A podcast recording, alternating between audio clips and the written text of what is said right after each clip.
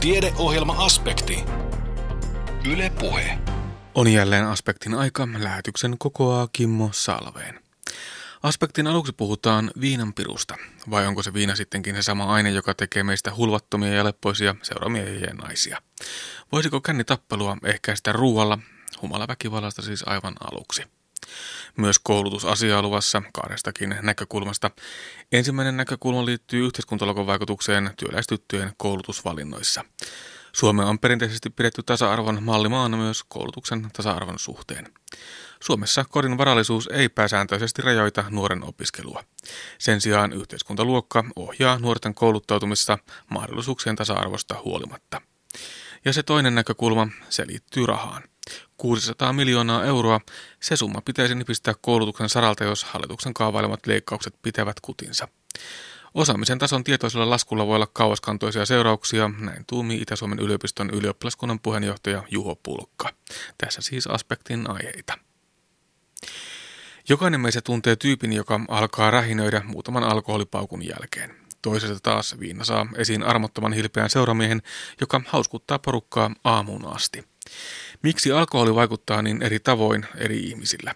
Voiko humalaväkivalta johtua geeneistä vai löytyykö syy arkisemmin syömättömyydestä eli alhaisesta verensokerista? Anne Heikkisen haaseltavana on suomalaista humalaväkivaltaa tutkinut farmakologian dosentti Markus Torvik, joka vastaa aluksi kysymykseen, onko suomalaisten juominen edelleen humalahakuista. Kyllä mä oon sitä mieltä, että suomalainen juominen on tietyllä tavalla humalahakuista – ehkä jopa suoremmin kuin etelä-eurooppalainen, mutta toisaalta kyllä muuallakin ihan humalaa havitellaan. Suomessa se vaan tehdään pikkasen eri tavalla. Mm. Millä tavalla eri tavalla? No, jos mietitään etelä-eurooppalaista juomista, niin se saattaa olla pulloviiniä illallisen kanssa. Suomessa puolestaan sitten se on se pullo viiniä tai se on muutama saunakalja tai sitten pullollinen teräviä, että se ateria ei välttämättä ole siinä mukana. Se on sellainen suurin ero loppujen lopuksi. Mm-hmm. Ja sillä on yllättävän suuria vaikutuksia myös siihen asiaan, mistä nyt puhutaan, mutta palataan sinne vielä vähän myöhemmin. Puhutaan nyt siis siitä, että, että miksi tuota käy niin, että kun toinen ottaa vähän alkoholia, niin hän muuttuu hilpeäksi ja hänestä tulee hyvä seuramies, mutta sitten joku muu alkaa heti rähistä ja haastaa riitaa ja päätyy sitten siellä vähintään nakkikioski jonossa tappeluun. Eli, eli miksi tuota viina vaikuttaa meihin ihmisiin eri tavalla. Aloitetaanko Markus Sturvik siitä, että miksi ylipäätään alkoholi lisää aggressiota? Alkoholi tietyllä tavalla on lamaava aine.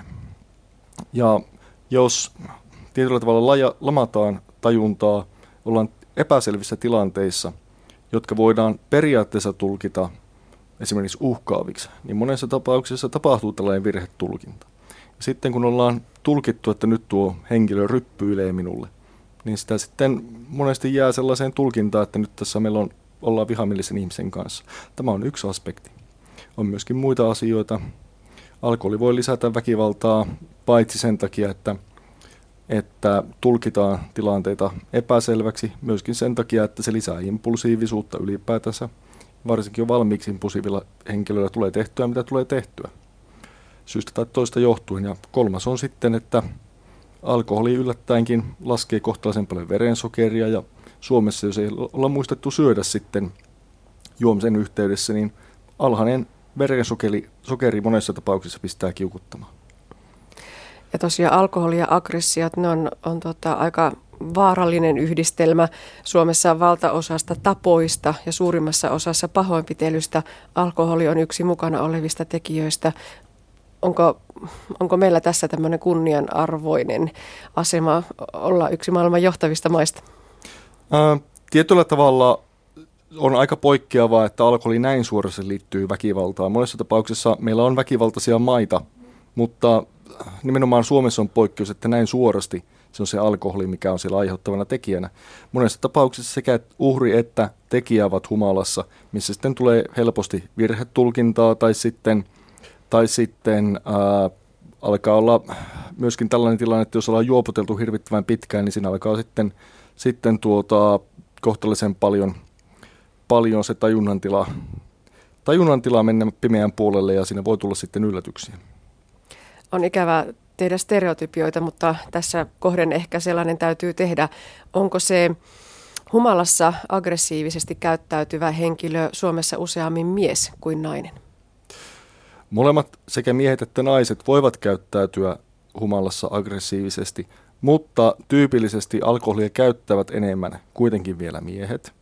Ja toinen on, että miehet hyvin usein suoremmin reagoi erilaisiin itsellensä turhauttaviin tilanteisiin väkivaltaisesti, kun taas naisilla on muita keinoja, esimerkiksi sanallinen, sanallinen toiminta. Eli kyllä se loppujen lopuksi on miehet, jotka enemmän aiheuttaa väkivaltatilanteita. Ja tässä vielä korostuu muutamia erilaisia ryhmiä, joista yksi on nuoret miehet, joilla sitten saattaa olla erittäinkin paljon testosteronia, eikä vielä kovinkaan ää, kypsynyt aivokuori, jolloin sitä kypsyyden tuomaa hillintää puuttuu. No mutta kuten, kuten todettu, niin kaikki eivät reagoi väkivaltaisesti, vaikka sitä alkoholia tulisi nautittua useampikin annos. Meillä puhutaan tällaisista humalageeneistä, alkoholismigeeneistä. Voiko sillä selittää sitä, että rehuin tänään nakkikioskilla vaari-illan jälkeen, koska se on minulla geeneissä? Tietyllä tavalla on aika, miten se voisi sanoa, vähän 90-lukulainen tulkinta, että geenit suoraan aiheuttaisivat sairauksia tai tiettyjä tiloja. Ne luovat tietynlaisen taustan, jossa sitten voi tai ei tule tietynlaista esimerkiksi temperamenttityyppiä. Esimerkiksi on hyvin selvästi huomattu, että tietyt välittäjäaineiden aineenvaihduntaan liittyvät geenit vaikuttaa siihen, kuinka impulsiivisesti henkilö käyttäytyy esimerkiksi. Mutta, ja esimerkiksi kuinka äkkipikaisesti tapa, tai kuinka nopeasti reagoi tietynlaisiin harmistuttaviin tilanteisiin. Se on sitten eri asia, että minkälaisessa ympäristössä, ympäristössä ollaan kasvettu, onko ollut kovinkin niin sanotusti vaikea lapsuus, onko ollut turhauttava nykyhetki, ähm, miten, ollaan, miten henkilöstö on tullut hän, hän itse. Kaikki nämä vaikuttaa siihen, miten reagoidaan humalassa. Ja yksi sen, tällainen tietynlainen synnynnäinen temperamentti, johon vaikuttaa myöskin geenit. Tämä on yksi aspekti, mutta siihen liittyy myöskin kaikki opettu sekä totta kai sekä psykologia että myöskin kulttuuri koko kirjossa. Tätä humalaväkivallan geneettistä taustaa tunnetaan tutkimuksellisestikin jonkin verran. Onko se niin, että meillä on myös pystytty eristämään tai, tai tota, todistamaan, että on tämmöisiä altistavia geenimuotoja olemassa? Suomesta on löydetty parikin kappaletta geenejä useissa tapauksissa, jos on lähdemateriaalina otettu nimenomaan väkivaltarikolliset, niin näissä tapauksissa on havaittu, että näillä henkilöillä saattaa olla keskimäärin tiettyjä geenimuotoja useammin kuin, kuin ää, väestöllä keskimäärin. Mutta jälleen kerran asiat eivät aiheuta suoraa, suoraa toisia, vaan ää, ja geenit ei ole tällä tavalla ää, deterministisia. Tässä on monia muitakin aspekteja ja monet henkilöt, joilla näitä samoja geenimuotoja ei riehu millään tavalla. Esimerkiksi tällainen MAO A-geenimuoto, minkä suomalaiset tutkijat on havainneet liittyvän äm, väkivaltaan, myöskin humalakivaltaan. Sitä kantaa jopa valtaosa suomalaisista. Ähm, tietyllä tavalla nämä on hyvin yleisiä geenimuotoja, eikä niiden piikkiin voi laittaa loppujen lopuksi mitään. Erilaisessa ympäristössä sama henkilö saattaisi opetella jotain muuta riskialtista, esimerkiksi mäkihyppäämistä tai, tai jotakin muuta sopivan vaaratonta. No onko tämä Mao A-geeni se soturigeeni? On se ehkä tietyllä tavalla sellainen äm, äkkipikainen reaktiotyyppi on yhdistetty suomalaistenkin tutkijoiden mukaan tähän. Mutta toisaalta, mitäpä se yksi geenimuoto missään painaa. Tässä on loppujen lopuksi äm, 30 000 muuta geeniä, jotka vaikuttaa kokonaisuuteen, plus sitten niiden koko eliniän kestänyt interaktio sekä varsinkin ympäristön, ympäristön vaikutus. No vielä yksi kysymys niihin geeneihin liittyen. Onko se nimenomaan se serotoniini välittäjäaine, joka siellä jyllää? Tietyllä tavalla serotoniini on niin kuin poliisi aivoissa. Jos serotoniinia ei ole, niin silloin tapahtuu ylireaktiota. Se voi olla joissakin tapauksissa sellaista, että reagoidaan voimakkaasti esimerkiksi surullisiin kokemuksiin, se voi mennä masennuksen puolelle tai reagoidaan ää, esimerkiksi pelottaviin signaaleihin hyvin voimakkaasti tai sitten tällaisiin uhkaavina koettuihin tilanteisiin, joihin halutaan jos halutaan suojella itseä aggressiivisesti tai sitten saavuttaa joku tavoite aggressiivisesti, niin tietyllä tavalla saattaa tulla nopeampaa reaktiota. Mutta yksittäiseen välittäjäaineeseenkaan tässä ei voida loppujen lopuksi äh, hirveästi takertua. Mm. No mennään sitten eteenpäin. Ö, olet todennut, Markus Turvik, että pieni osa alkoholin käyttäjistä aiheuttaa suuren osan ongelmista. Eli nämä kasautuu. Niin, tai oikeastaan muun muassa Niuanniemen sairaalan oikeuspsykiatrinen klinikka on tämän asian todennut. Eli, eli käytännössä meillä on kuitenkin väestöryhmä, joka niin sanotusti tykkää olla kännissä ja pelaa kulkee ja laulu soi. Ja tyypillisesti nämä henkilöt ovat tämmöisiä suhteellisen nuoria miehiä, jotka aloittaa alkoholin käytön hyvin nuorena. Ja tähän liittyy myöskin impulsiivisuutta ja mahdollisesti sitten muutamia näitä geenimuotojakin. Ja tällaiselle nuorelle miehelle, jolla on altistavia tekijöitä, tällaiselle sattuu ja tapahtuu työtapaturmia sitten alkoholikäytön yhteydessä. Se saattaa olla sitten saattaa olla sitten baaritappelu, heillä on monesti ää, myöskin kohtalaisen paljon testosteronia. Saatetaan kilpailla sitten tuota sosiaalisesta dominanssista niin sanotusti. Ja heitä nyt saattaa alkaa ärsyttämään asiat, jotka sitten ratkaistaan väkivallalla. Ja tietyllä tavalla he myöskin nauttivat, tämä vähemmistö myöskin nauttii tietyllä tavalla semmoista jännityksestä ja, ja säpinästä. Eli tietyllä tavalla se saattaa tuntua jopa, jopa viihdyttävältä. Mm.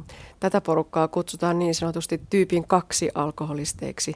Mutta sitten on vielä, vielä tuota, vieläkin kärjistetympi väkivaltariski tietyillä tyypeillä. Puhutaan tämmöisistä epäsosiaalisista persoonallisuushäiriöihmisistä. Onko se sitten ihan se jäävuoren huippu? No periaatteessa tuo ää, nuorten miespuolisten alkoholistien ryhmään kuuluu myöskin tämmöiset varsinaiset persoonallisuushäiriöt, jossa ei välitetä sitten ö, yhteisön palautteesta juurikaan pätkääkään. Ja tämä on nimenomaan se ongelma, koska silloin ei ole mitään hillitseviä tekijöitä. Ja nimenomaan tällainen väkivaltainen käytös, jos se sattuu tämä henkilöä sillä hetkellä miellyttämään, niin hän tekee sen. Koska ei ole tietyllä tavalla, äm, hän ei ole riippuvainen muiden henkilöiden antavasta palautteesta sillä tavalla kuin me muut. Mm. No palataan sitten vielä ehkä semmoiseen kohtuukäytömmän alkoholin käytön pariin. Moni meistä ottaa vaikka sen viinilasillisen perjantai-iltana lievittämään stressiä. Lyhyys, lyhytnäköisesti se taitaa näin toimia, mutta pidemmällä aikavälillä niin kuinka käy? Alkoholi on lamaava aine, joka tietyllä tavalla kaventaa tajuntaa ja tällöin henkilö sitten esimerkiksi rankan työviikon tai työttömyysviikon jälkeen voi sitten tietyllä, tavalla rentoutua päässä ei pyöri välttämättä ajatuksia, se on tietyllä tavalla pikkaisen palkitseva. Se on semmoinen palkinto siitä, että nyt olen tuolla uurastanut. Ja otetaan se sitten nautinnoksi, mutta myöskin tietyllä tavalla ahdistusta lievittämään. Ja ää, akuutisti se lievittää ahdistusta, mutta jos käytetään pitkään alkoholia, niin se itse asiassa lisää stressiä sen takia, että tapahtuu muutoksia, jotka itse asiassa herkistävät stressijärjestelmää. Yksi näistä yksinkertaisimmista tekijöistä on tietysti yöunet, koska alkoholi vaikuttaa myöskin yöunien laatuun ja ihmisen on päästävä nukkumaan hyvin ja illalla käytetty alkoholi sitten myöskin monessa tapauksessa haittaa yöunia. No palataan sitten vielä sinne verensokerin, josta tuossa ihan alussakin puhuttiin. Tutkimustiedon mukaan matala verensokeri on oleellinen tekijä humalan väkivallassa. Miten tunnettu tieto tämä on? Äh, itse asiassa suhteellisen tunnettu tieto. Tämä on sellainen asia, mikä on tietyllä tavalla kohtalaisen järkeen käyvä, koska useimmat ihmiset tietää, että nälkäinen kissa on kiukkunen ja, ja nimenomaan ennen ruokailua tulee tehtyä impulsiivisia asioita. Henkilö ei koskaan pitäisi päästä kauppaankaan nälkäisenä. Ja samalla tavalla useat henkilöt tietää sitten, että, että tämä syömättömyys johtaa sitten kiukutteluun ja tämä korostuu nimenomaan alkoholin nauttimisen yhteydessä, koska alkoholi on tunnetusti verensokeria laskeva tekijä. Ja tämä on sellainen, minkä käytännössä kaikki, esimerkiksi lääkärit, ähm, lääkealan ammattilaiset tietää, että alkoholi laskee verensokeria, mutta jotenkin sitä ei välttämättä muisteta yhdistää. Mutta sen sijaan noin arkielämässä ennen muinoin oli tapana, että ravintolasta ei saanut alkoholia ilman, että ostetaan pakollinen voileipä tai ruoka-annos. Ilmeisesti tämä loppuu viimeisenä VRn ravintolavaunuissa 80-luvun puolivälissä ja sillä oli taustana sellainen empiirinen kokemus, että jos henkilöille annettiin ruokaa samalla kuin alkoholia, niin tapahtui vähemmän järjestyshäiriötä. Ihan kokemuksenkin kautta tämä tapahtui. Ei pelkästään sen takia, että tässä jotenkin halutaan kaitsea suomalaisia, vaan sen takia, että ravintolat myöskin tietyllä tavalla halusivat vähentää järjestyshäiriöitä, koska se maksaa rahaa. No, olisiko tässä mainio keino vähentää myöskin niistä alkoholista aiheutuvia haittoja, väkivaltahaittoja, että otettaisiin pakolliseksi ravintoloihin myös se ruokatarjoilu. Pelkkää viinaa ei voi ostaa, vaan pitää myös syödä jotain. Niin, jos meillä on kahdenlaisia henkilöitä, jotka pitää alkoholista, toiset käyttää alkoholia ää, tietyllä tavalla palkitsevuuteen tai semmoisella säpinän hakuun, niin en mä oikein usko, että se pakollinen voileipä tai pakollinen ruoka-annos soveltuu tähän. Ja toinen henkilöryhmä taas haluaa olla miettimättä paljon mitään. Halutaan, että kerrankin voisi olla, kerrankin voisi olla tietyllä tavalla minilomalla tämän alkoholin kanssa, niin siihenkin huonosti soveltuu tämä pakollinen ruoka.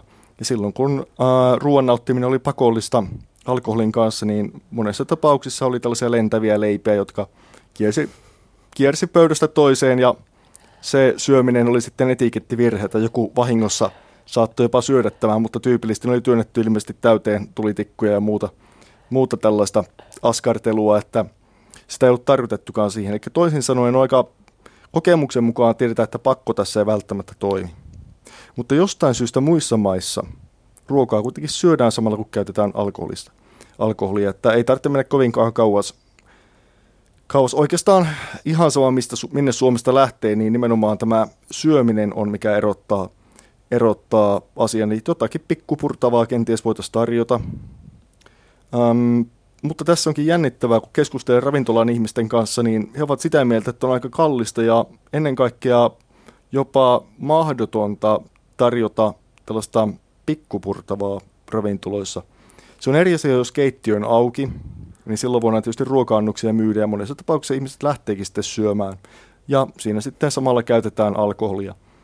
Mutta väliinputoaminen on nimenomaan, väliinputoajana on nimenomaan tämmöinen pikkupurtava, koska esimerkiksi ravintola ei pysty tarjoamaan minkäännäköistä ruokaa, ellei sillä ole erilliset keittiötilat. Tällaiset on säännökset ja niiden mukaan elettävä se tulee hyvin kalliiksi. Että oikeastaan se, mitä ravintolat pystyy tällä hetkellä tässä sääntely Suomessa tekemään, on esimerkiksi tarjoamaan popcornia tai jotain tällaista keittiötilua vaatimatonta, vaatimatonta snacksia. Ja itse asiassa Länsi-Suomessa onkin yksi tällainen Oulut-ravintola, mikä tarjoaa asiakkaalle illa, ää, ilmaiset popcornit ihan vaan sen takia, että heidän mielestään tämä tekee ta- paikasta tasokkaamman, mutta tavallaan myöskin sillä saattaa olla myöskin verisokeria tasaava vaikutus, vaikka se popcorn ei varsinaisesti mitään superruokaa olekaan. No entä vielä yksi näkökulma, jos tietää, että itsellä saattaa olla tämmöistä geneettistä taustaa siihen humalaväkivaltaan ja sen tietää ja on tiedostanut, niin voiko se vaikuttaa sitten siihen omaan käyttäytymiseen? Jos meillä olisi henkilöitä, joka tietää, että hän on geneettistä taustaa, tällaiseen esimerkiksi humalan juomiseen tai tällaiseen seikkailuhakuun alkoholista, niin ongelma on, että nämä henkilöt hän eivät sitä murehdi, koska he ovat tämmöisiä murehtimattomia henkilöitä. Kun taas päinvastoin suuri osa meistä, joka käyttää alkoholia sen takia, että, että se lievittää stressiä, joskin pitkäkestoisesti vähe, äh, lisää stressiä, niin me murehditaan. Eli käytännössä tämänkin radion kuulijat olettaisin, että ovat nimenomaan äh, henkilöitä, jotka viehättyisivät alkoholista nimenomaan sen stressiä laukaisevan vaikutuksen takia, kun taas sitten henkilöt, joilla saattaisi olla tästä taustaa esimerkiksi ähm, impulsiiviseen käytökseen, tekevät jotakin impulsiivisempaa, joko tällaista äh, sosiaalisesti hyväksyttävää asiaa, mikä saattaa olla esimerkiksi tämmöinen ekstremi urheilu tai muu tämmöinen ähm, kovinkin tietyllä tavalla seikkailuisa toiminta. Mutta monet sitten löytävät alkoholin, joka antaa vastauksia myöskin seikkailun hakuun, ja näitä henkilöitä tyypillisesti ei sitten myöskään hirvittävästi kiinnosta se, mitä seurauksia toiminnalla on. Ja tässähän se on, että jos ei kiinnosta, niin silloin, silloin mitäpä sille voi. No ihan loppuun vielä toimit Markus Turviik farmakologian dosenttina Itä-Suomen yliopistossa. Mitä tutkimuksen saralla tähän aihepiiriin liittyen on juuri nyt meneillään? Tällä hetkellä selvitetään esimerkiksi äh, nukkumiseen vaikuttavan melatoninjärjestelmän toimintaa erilaisilla alkoholisteilla. Ja myöskin äh, esimerkiksi Kuopion farmakologian ja laitoksen ja Niuanniemen sairaalan yhteistyönä on myöskin äh, käynnissä tutkimus, jossa tutkitaan stressijärjestelmän ja erilaisten hormonien tasojen muutoksia erityyppisten alkoholisten aivoissa. Koska nimenomaan jo 15 vuotta Niuanniemi ja myöskin farmakologia on tehnyt tutkimusta, jossa on pyritty selvittämään, että mikä se sitten on erilaisilla alkoholin käyttäjillä se muutos aivoissa. Ja suuri osa alkoholin käyttäjistä on kuitenkin tällaisia äm, sangen tyypillisiä suomalaisia, joille ei normaalisti satu eikä tapahdu yhtään mitään, eli vaikeuksien välttäjiä. Näin totesi farmakologian dosentti Markus Storvik. Hänet tapasi Anne Heikkinen.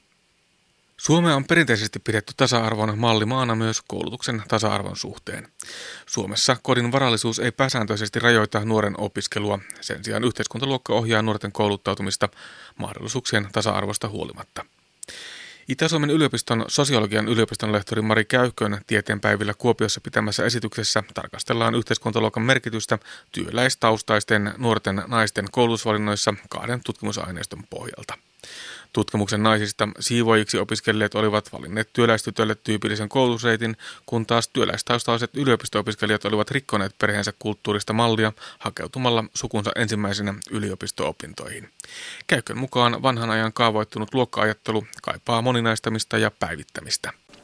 Eli lähtökohdaksi voi todeta sen, että Suomea on pidetty tällaisena eräänä koulutuksellisen tasa-arvon mallimaana, jossa on hyvinvointivaltiollisella koulutuspolitiikalla rakennettu erityisesti mahdollisuuksien tasa-arvoa, mikä tarkoittaa sitä, että perhetausta, luokkakysymys, sukupuoli tai asuinpaikka esimerkiksi ei saisi rajoittaa nuorten koulutusvalintoja tai kouluttautumista.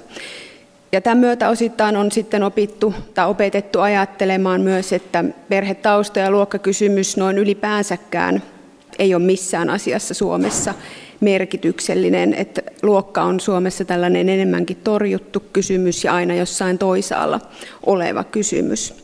Ja ajatellaan helposti, että kaikki on kiinni vain itsestä ja siitä, että haluaa tarpeeksi asioita. Mutta jos katsoo sitten tilastoja että miten perhetausta näkyy nuorten koulutusvalinnoissa, niin, niin voi sanoa, että käytännössä koulutus kuitenkin osittain periytyy nimenomaan sosiaalisesti. Eli että nuoret tekee elämänvalintojaan ja koulutusvalintojaan suhteessa omaan lapsuuden perheeseensä. Eli kouluttautuvat vähintäänkin samalle tasolle kuin vanhemmat ja hiukan enemmänkin nykyään, kun koulutustaso on yleisesti noussut.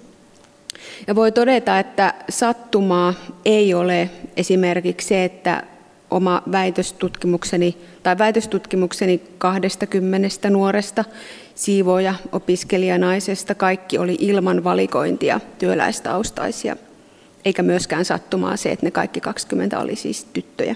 Ja toisaalta sattumaa ei ole myöskään se, että akateemisesti koulutetun perheen nuoren todennäköisyys hakeutua ja päästä yliopistokoulutukseen on noin kahdeksankertainen verrattuna ei-akateemisessa perheessä kasvaneeseen nuoreen. Mutta että tietysti hyvä tunnistaa myös se, että nuoret ei ole sätkynukkeja eikä luokka toimi yksilötasolla pakottavasti, vaan että se on tällainen rakennetason kysymys. Eli että aina on myös tällaisia toisin toimijoita, joista Katriina myöskin tuossa puhuu, ja jotka esimerkiksi sitten rikkoo perheensä ja sukunsa kulttuurista koulutusmallia. Puhun tässä omassa esityksessä nyt erityisesti sitten työläistaustaisista yliopisto-opiskelijanaisista, jotka ovat tehneet toisin.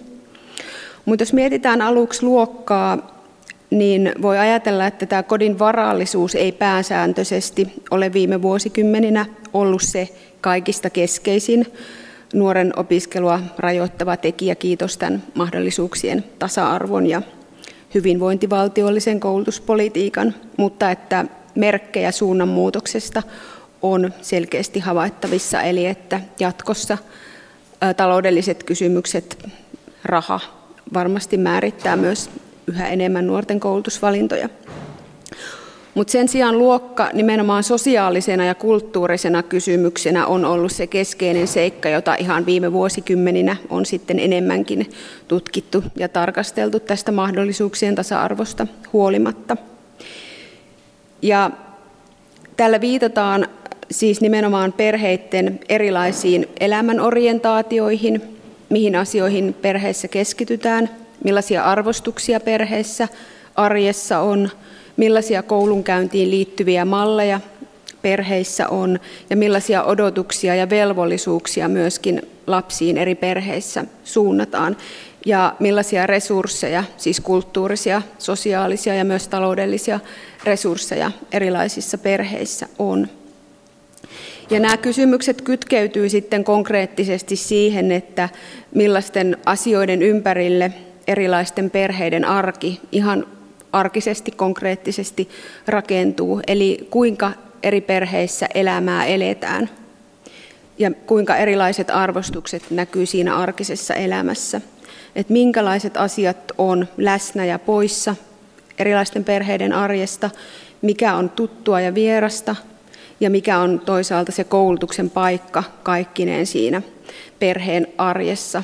Esimerkiksi rakentaako se sitä perheen arkea ihan niin kuin aikataulullisestikin, puhutaanko kouluttautumisesta, onko se poissa oleva, läsnä oleva, miten lapsia ohjataan, vaaditaanko heitä, säädelläänkö heidän koulunkäyntiään. Nämä nyt ihan vain tämmöisinä esimerkkeinä. Eli että nämä perheiden arkiset itsestäänselvyydet voivat olla hyvinkin monenlaisia. Ja sellainen tyypillinen, mitä olen huomannut, kun olen omia tutkimuksia tehnyt ja lukenut toisten tutkimuksia, niin on, että työläisperheissä kouluttautuminen on usein sellainen niin kuin toisaalta poissa oleva kysymys, ei ehkä kaikista keskeisin siinä perheen arjessa, ja toisaalta myöskin tällainen vain yksi asia muiden joukossa, kun taas on paljon tutkimustietoa siitä, että, että keskiluokkaisissa perheissä se lapsen koulunkäynti on se perheen yhteinen projekti, niin kuin Katriina tuossa edellä jo mainitsikin.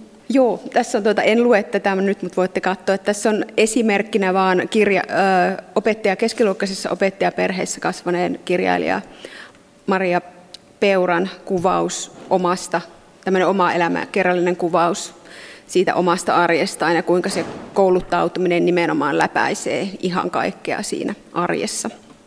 Että on toinen ääripää tämmöisestä hyvinkin tietoisesta kasvattamisesta.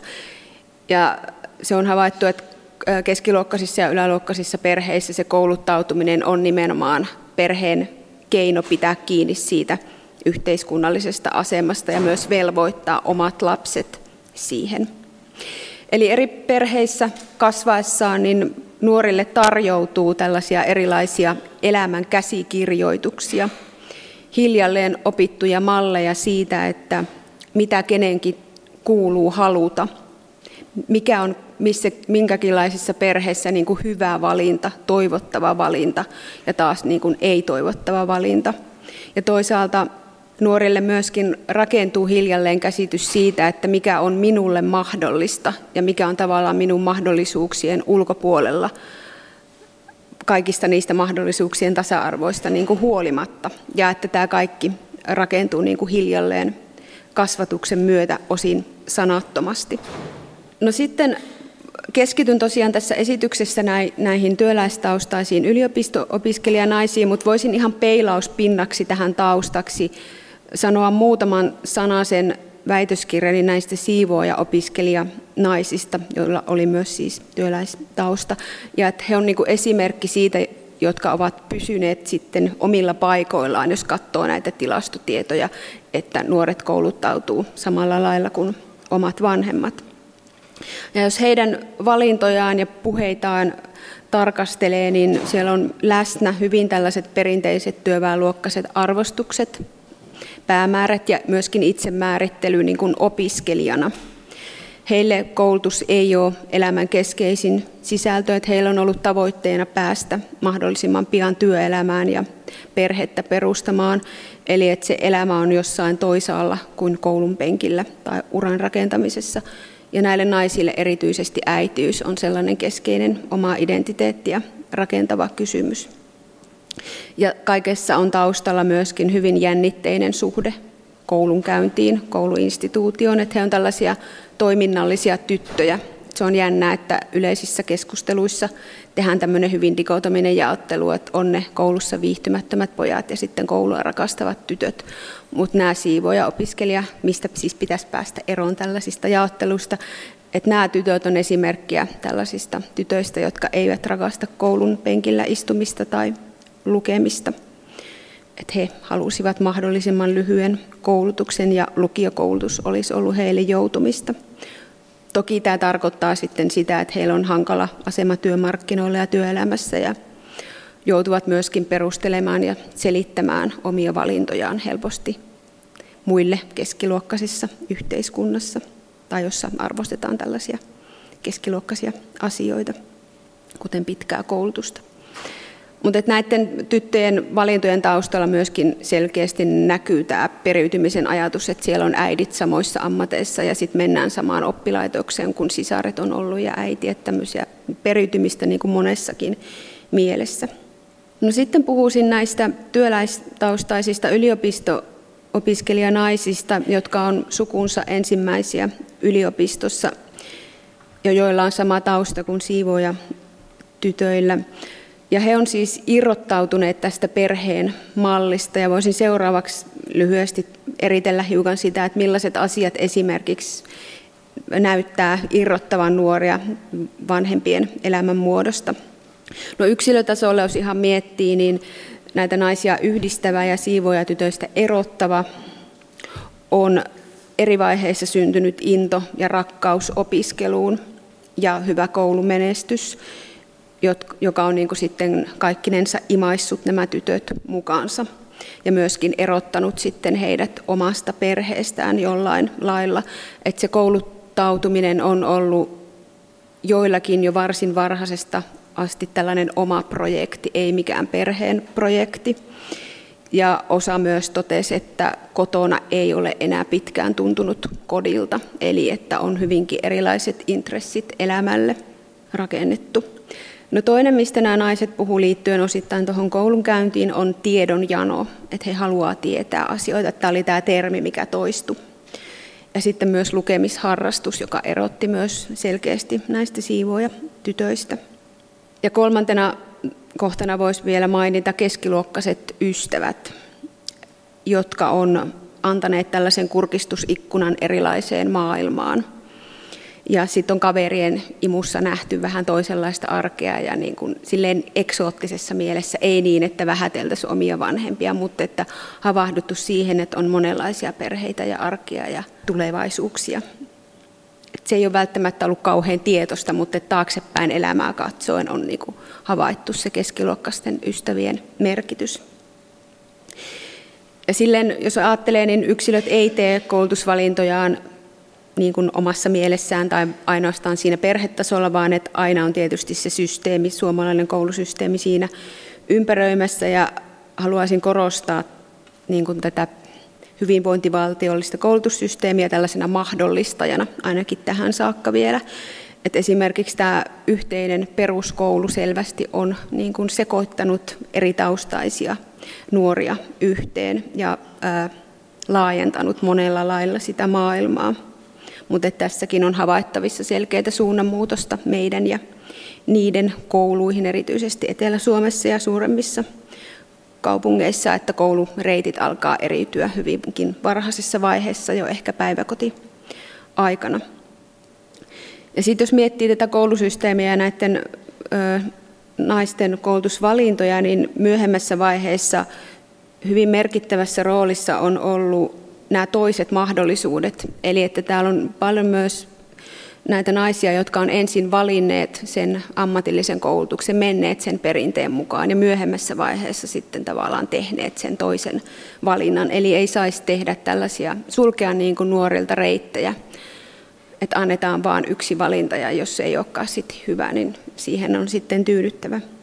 Ja sitten tietysti nämä opintososiaaliset edut, että on ollut mahdollista erityisesti lähteä sitten yliopistoreitille ja hyvin keskeisenä alueellisesti kattava yliopistoverkosto, mistä myös koen hiukan huolta, että kun on puhuttu tätä, että pitäisi tiivistää tätä yliopistoverkostoa. että keskiluokkaisista perheistä lähdetään ja mennään sen suvun perinteen mukaan ehkä Helsinkiin ja Turkuun. Työläisperheistä mennään siihen lähellä olevaan yliopistoon. Siellä uskalletaan ehkä käydä kokeilemassa, että, että onnistuisiko minullakin. No sitten jos miettii niin kun vielä perhetasolla ihan lyhyesti tätä kysymystä, niin, niin näiden naisten kohdalla voi havaita kolmenlaista suhtautumista koulunkäyntiin yleisellä tasolla. On perheitä, jossa on annettu tilaa koulunkäynnille ja aikaa sille.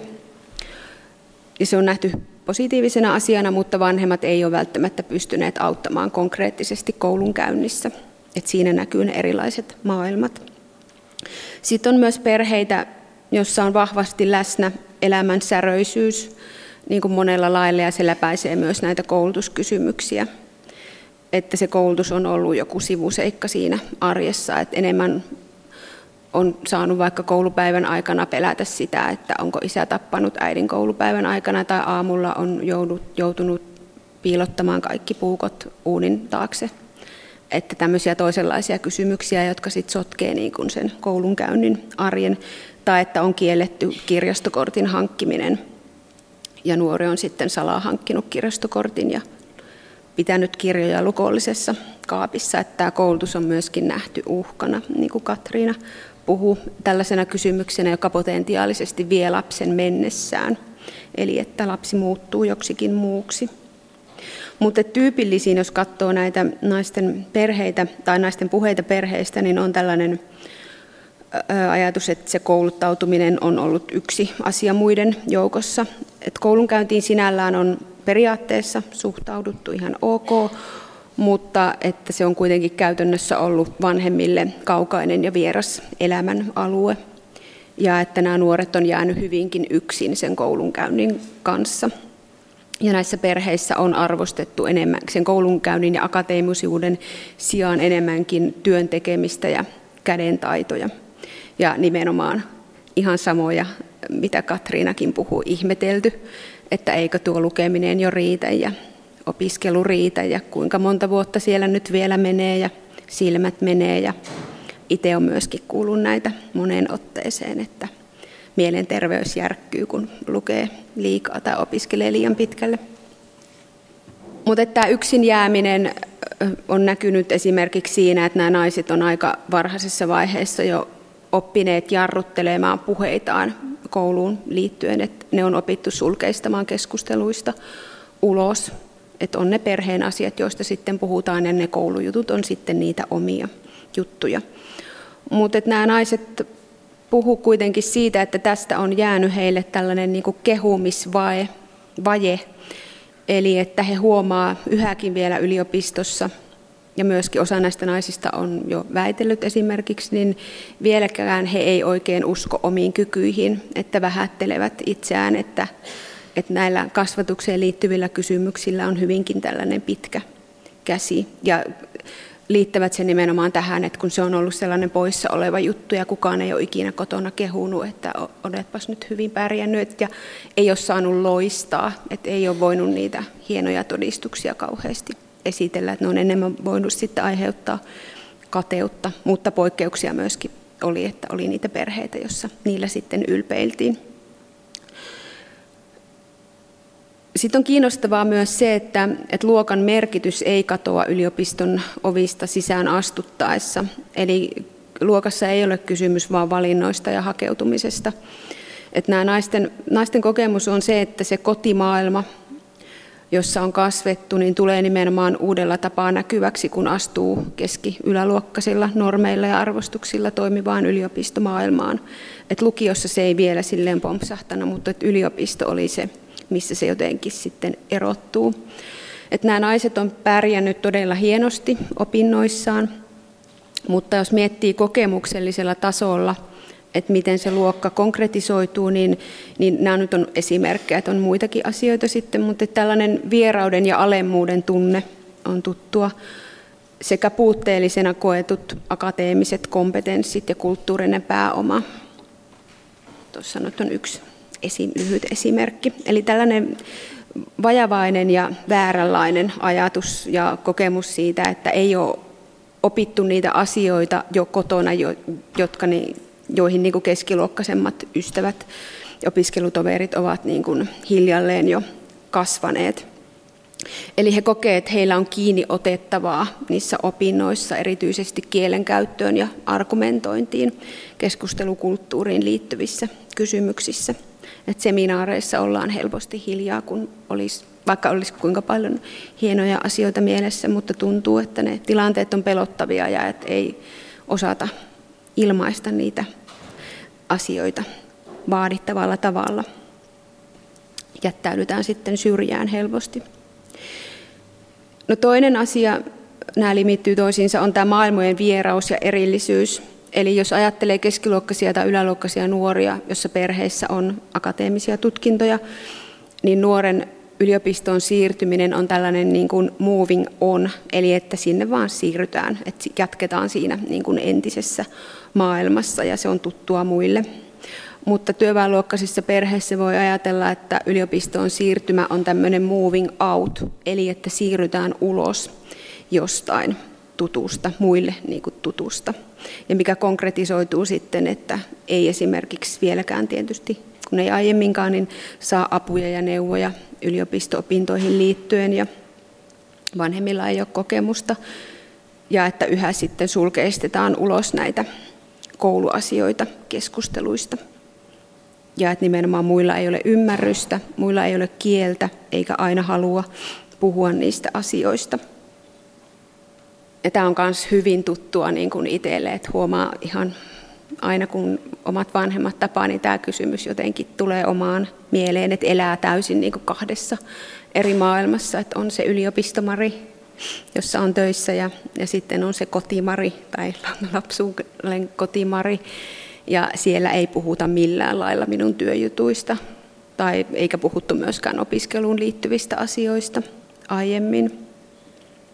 Ja sitten joskus olen yrittänyt vähän testata, että no jos nyt jotain kertoisin, niin tuntuu, että ne sitten päättyy jotenkin vaan umpikujaan, että kerran isälle sanoin esimerkiksi, että no, että minusta tehtiin radiohaastattelu, niin sitten se oli ihan, että no, miksi? Että no, minkä takia? Että niin kuin, eihän tiedä, että mitä on tutkinut tai että jotain ehkä kiinnostaa minun puheet tai näin. Että se loppui siihen sitten se keskustelu. Että nämä on vain tämmöisiä niin kuin hauskoja tilanteita, jotka kertoo niistä maailmojen erilaisuuksista. Eli tämä yksin omillaan oleminen sitten helposti niin kuin kertautuu ja siihen on jo totuttu. No viimeisenä esimerkkinä vielä sitten mainitsen tämän oman kyvykkyyden epäilyn, eli hyvin tyypillistä näille naisille oli tällainen paljastumisen pelko, eli että milloin yliopisto ja kaikki muut opiskelijat tajuaa sen, että minä en kuulu tänne maailmaan, että kelpaanko ja riitänkö minä.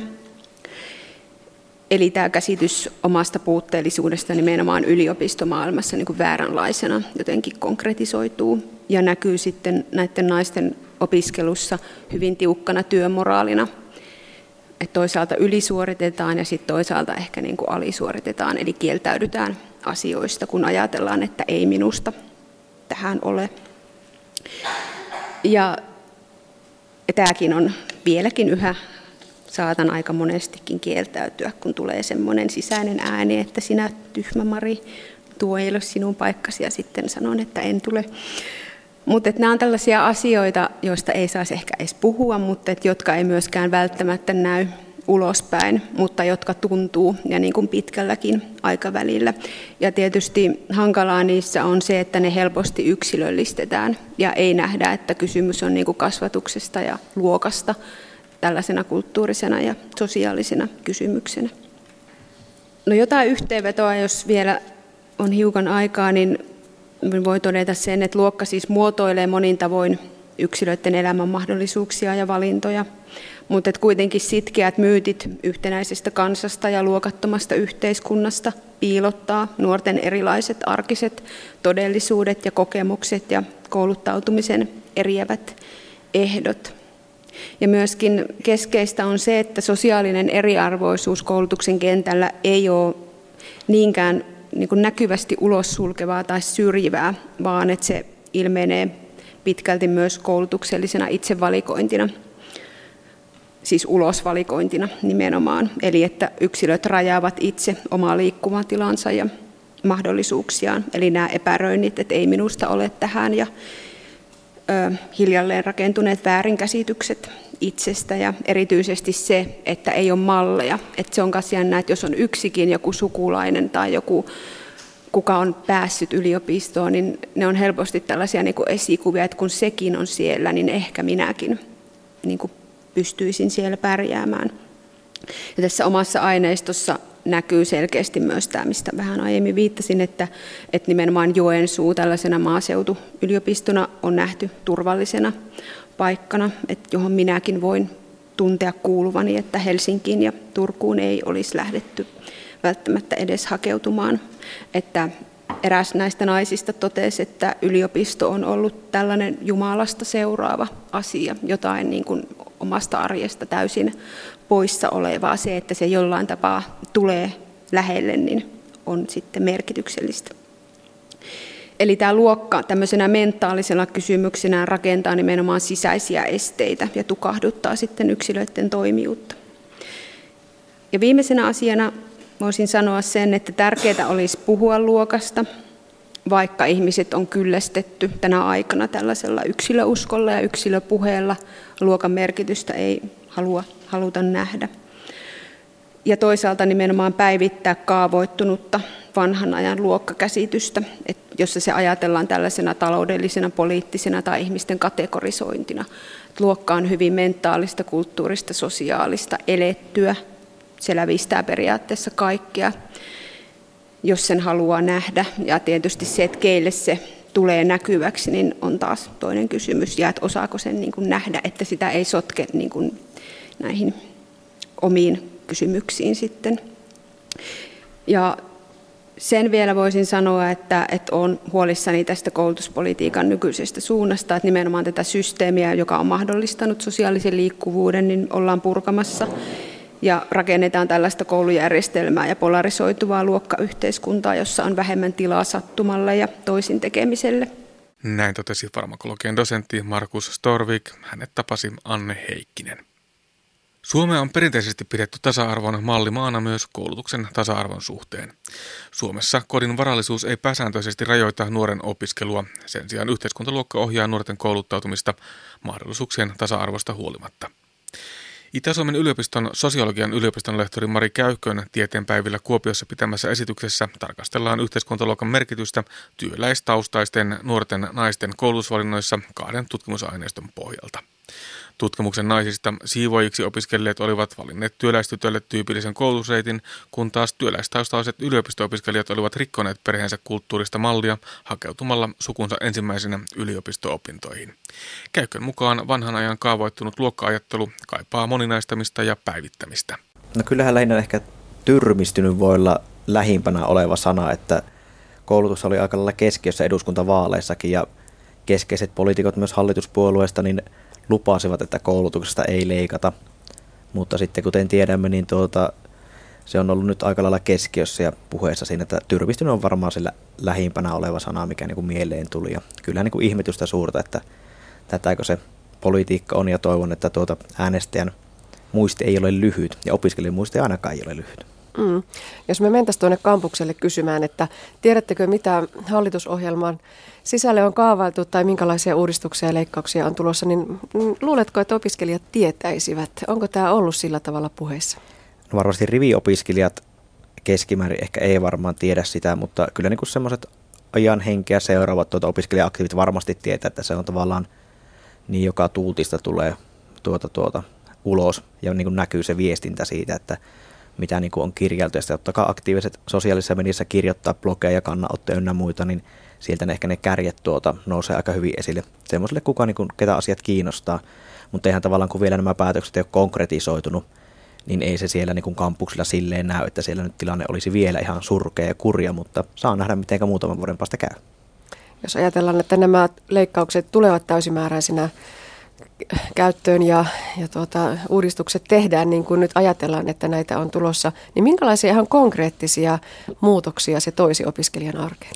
No täytyy ehkä tietyllä tavalla niin kuin erottaa nämä leikkaukset niin kuin hyvin karrikoiden ja yksinkertaisten ei ole koko totuus, mutta tavallaan leikkaukset, mitkä tulee korkeakouluihin ja sitä kautta opetukseen, tieteentekoon ja sitten leikkaukset, mitkä kohdistuu opiskelija, opiskelijan toimeentulon, erilaisien sosiaalietuuksien ynnä muiden kautta, niin varmasti se korkeakoulujen rahoitus näkyy siinä, tai leikkaukset korkeakoulujen rahoituksessa, että yliopistot joutuvat tekemään työtä ö, omien painopistealueiden puolesta, koulutusohjelmia voidaan lakkauttaa, yliopistoja voidaan yhdistää. Nämä on ne skenaariot, mitä voi tapahtua, että se sitten näkyy siinä opiskelija-arjessa ehkä sillä tavalla, että voi olla, että joku minnekä olet sisään päässyt, niin sitä, sieltä sitten pusketaan läpi nopeasti, kannustetaan opiskelemaan, mutta tavallaan sinne ei enää uusia opiskelijoita sitten oteta. Joilla alueilla voi olla, että ryhmäkoot kasvaa. Totta kai digitalisaatiossa on paljon hyvää, että tavallaan voi ottaa sähköisiä oppimisympäristöjä, mutta se ei kuitenkaan ker- korvaa sitä perinteisiäkään pedagogisia menetelmiä kaikilla aloilla.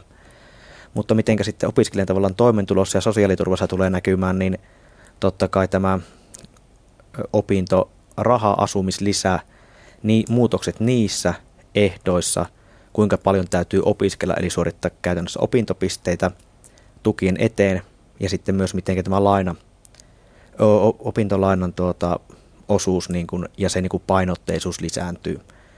Ja tavallaan niin kun tiedetään tuota, yleiset niin kuin elinkustannukset ja asumiskustannukset nousu, minkä perässä kuitenkin koko ajan opintotuki ja asumislisä laahannut, opiskelijat todennäköisesti joutuu enempi tekemään töitä tai ottamaan lainaa, mikä sitten vaikuttaa taas opiskelijan sen jaksamiseen ja hyvinvointiin siinä arjessa, kun täytyy puskea ympäri pyöreää päivää.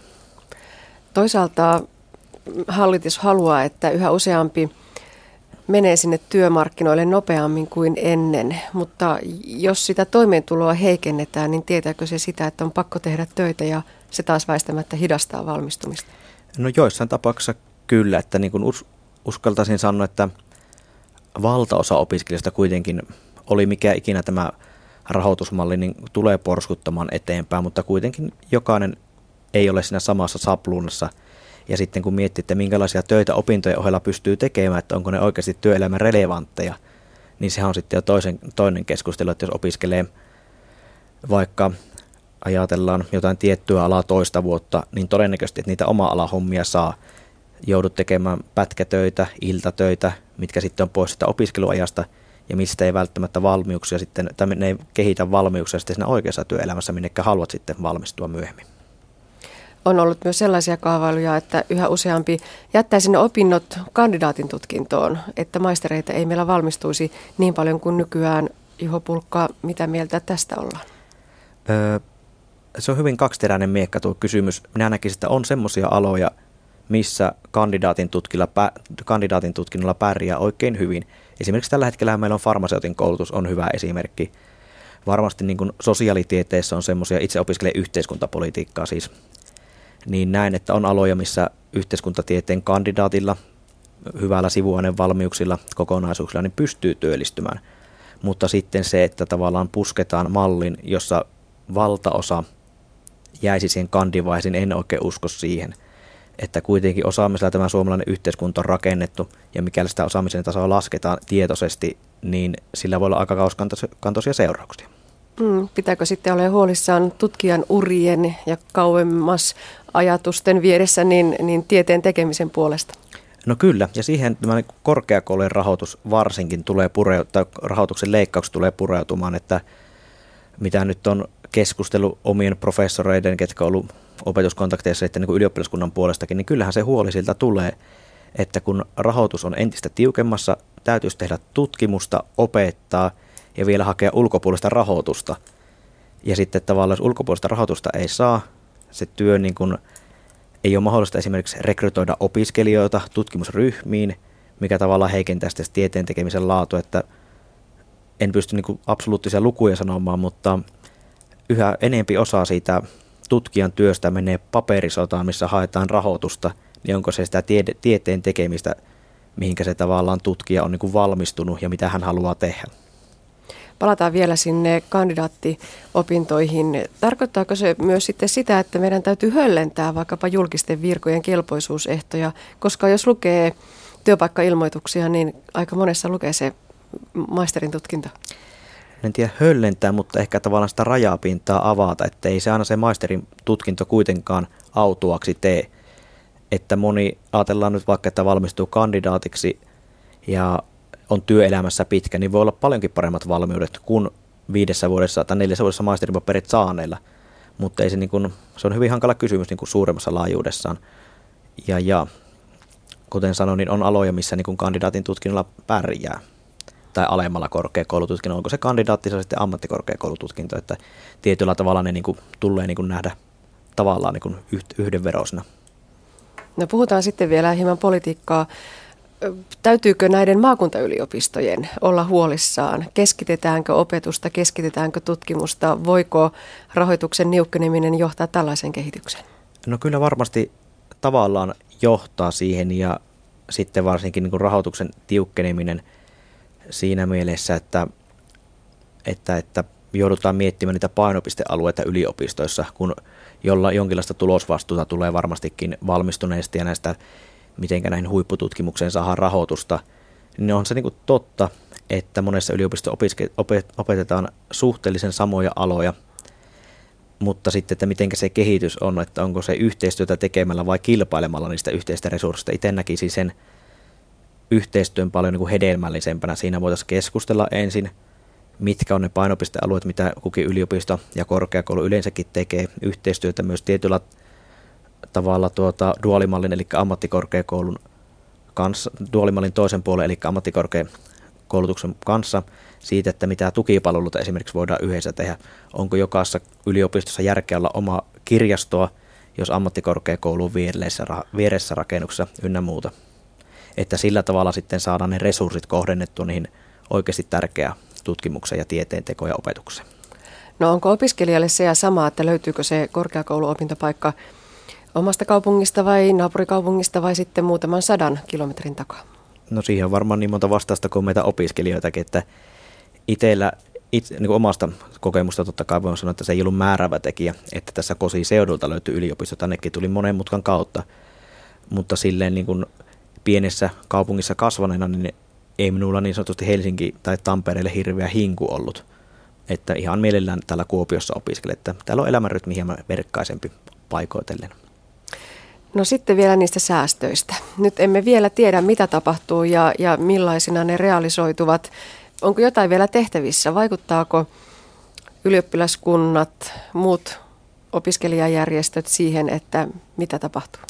No kyllä sitä vaikuttamistyötä tehdään niin monella rintamalla, kun pystyy tekemään, että Suomen ylioppilaskuntien liitto, Suomen ammattikorkeakouluopiskelijoiden liitto SAMOK, ylioppilaskunnat maakunnan tasolla, poliittiset opiskelijajärjestöt, nuorisojärjestöt varmasti se kestää vaikuttamistyötä ja vetävät nyt todellisten päätteen hihasta, että onko tämä nyt järkeä leikata tulevaisuudelta ja upottaa Suomi entistä syvemmälle suohon, vaikka tarkoitus on tällä hetkellä toinen. Mutta sitten, että minkälaiset vaikutukset tällä vaikutustyöllä loppupelissä on, niin on ehkä vähän skeptinen sen suhteen, että leikkauksia on pakko tehdä. Ja ne on tullut jo niin sen aikaa sitten julkisuuteen ja niitä on tavallaan jo pedattu, keskusteltu, niin sitten, että ne nyt, tai esimerkiksi hallitus nyt yksikantaisesti sanoo, että ei leikatakaan tästä, niin toisaalta sekin on sitten tietynlaista poukkoilua, mikä sitten tätä luottamuksen ilmapiiriä varmasti murentaisi, mitä nyt on saatu rakennettua harvinaisen hyvin kuitenkin siellä päässä. No jos teiltä kysyttäisiin, että kun on pakko leikata, niin mistä leikataan? Mikä olisi se vastaus? Tuo on visainen kysymys, mistä leikata, jos on pakko leikata. Opiskelun koulutuksen saralta. Varmasti niin kuin toimenpiteen ja resursseja uudelleen kohdentamalla saadaan säästö. Että niin kuin minä niin semmoisen yksikantaiseen leikkaamiseen oikein usko, mutta se, että millä tavalla saataisiin niin kuin laajemmassa mittakaavassa esimerkiksi alennettua asumiskustannuksia tarvittavasti tietyille tuille – kannustettua opiskelijoita työelämään, ei tarvitsisi niin tuota, tai siis tavallaan sitä työelämän revelevanttiutta opi, opintojen saralla tukea, että sitten tavallaan valmistuttaisiin aiemmin yhä vähempi opiskelijoista tietyllä tavalla niin kuin tukien, tukien piirissä sitten ja kuormittaisi vähemmän aikaa niin sanotusti systeemiä. Niin minä kyllä uskon, että ne keinot löytyy sieltä ennemmin kuin tuota muualta. Ja sitten on se kyllä aika epäreilu alkaa sanomaan, että jos joku yliopisto pitäisi yksikantaisesti lakkauttaa tai joku tiedekunta ajaa alas, että ehkä niitä päällekkäisyyksiä osin purkamalla ja kesku- keskustelun kautta, että mitkä yliopistot vahvistaa sitä osaamista, niin varmaan sieltä sitä rahoitusta sitten saadaan niin kuin niukennettua. Mutta yksikantaisesti en kyllä osaa sanoa, että mikä se on se leikkauksen kohde niin sanotusti, kun kuitenkin koulutus on ollut meidän suomalaisen yhteiskunnan peruspilaria, millä ollaan kuitenkin aika hyvä maine saatu maailmallakin meille nostettua. Että Nokia-ilmiötä tuskin olisi ollut, jos täällä ei olisi ollut ammattitaitoisia insinöörejä ja hyviä yhdys- yhteiskuntasuhdetekijöitä, ketkä sitten pysty myymään sen Suomeen kuin maailmallekin. Näin totesi Itä-Suomen yliopiston ylioppilaskunnan puheenjohtaja Juha Pulkka. Häntä haastatteli Anne Heikkinen. Ja näin päättyy tämänkertainen aspekti. Lisää aiheistamme netissä osoitteessa kantti.net kautta aspekti sekä Yle Areenassa.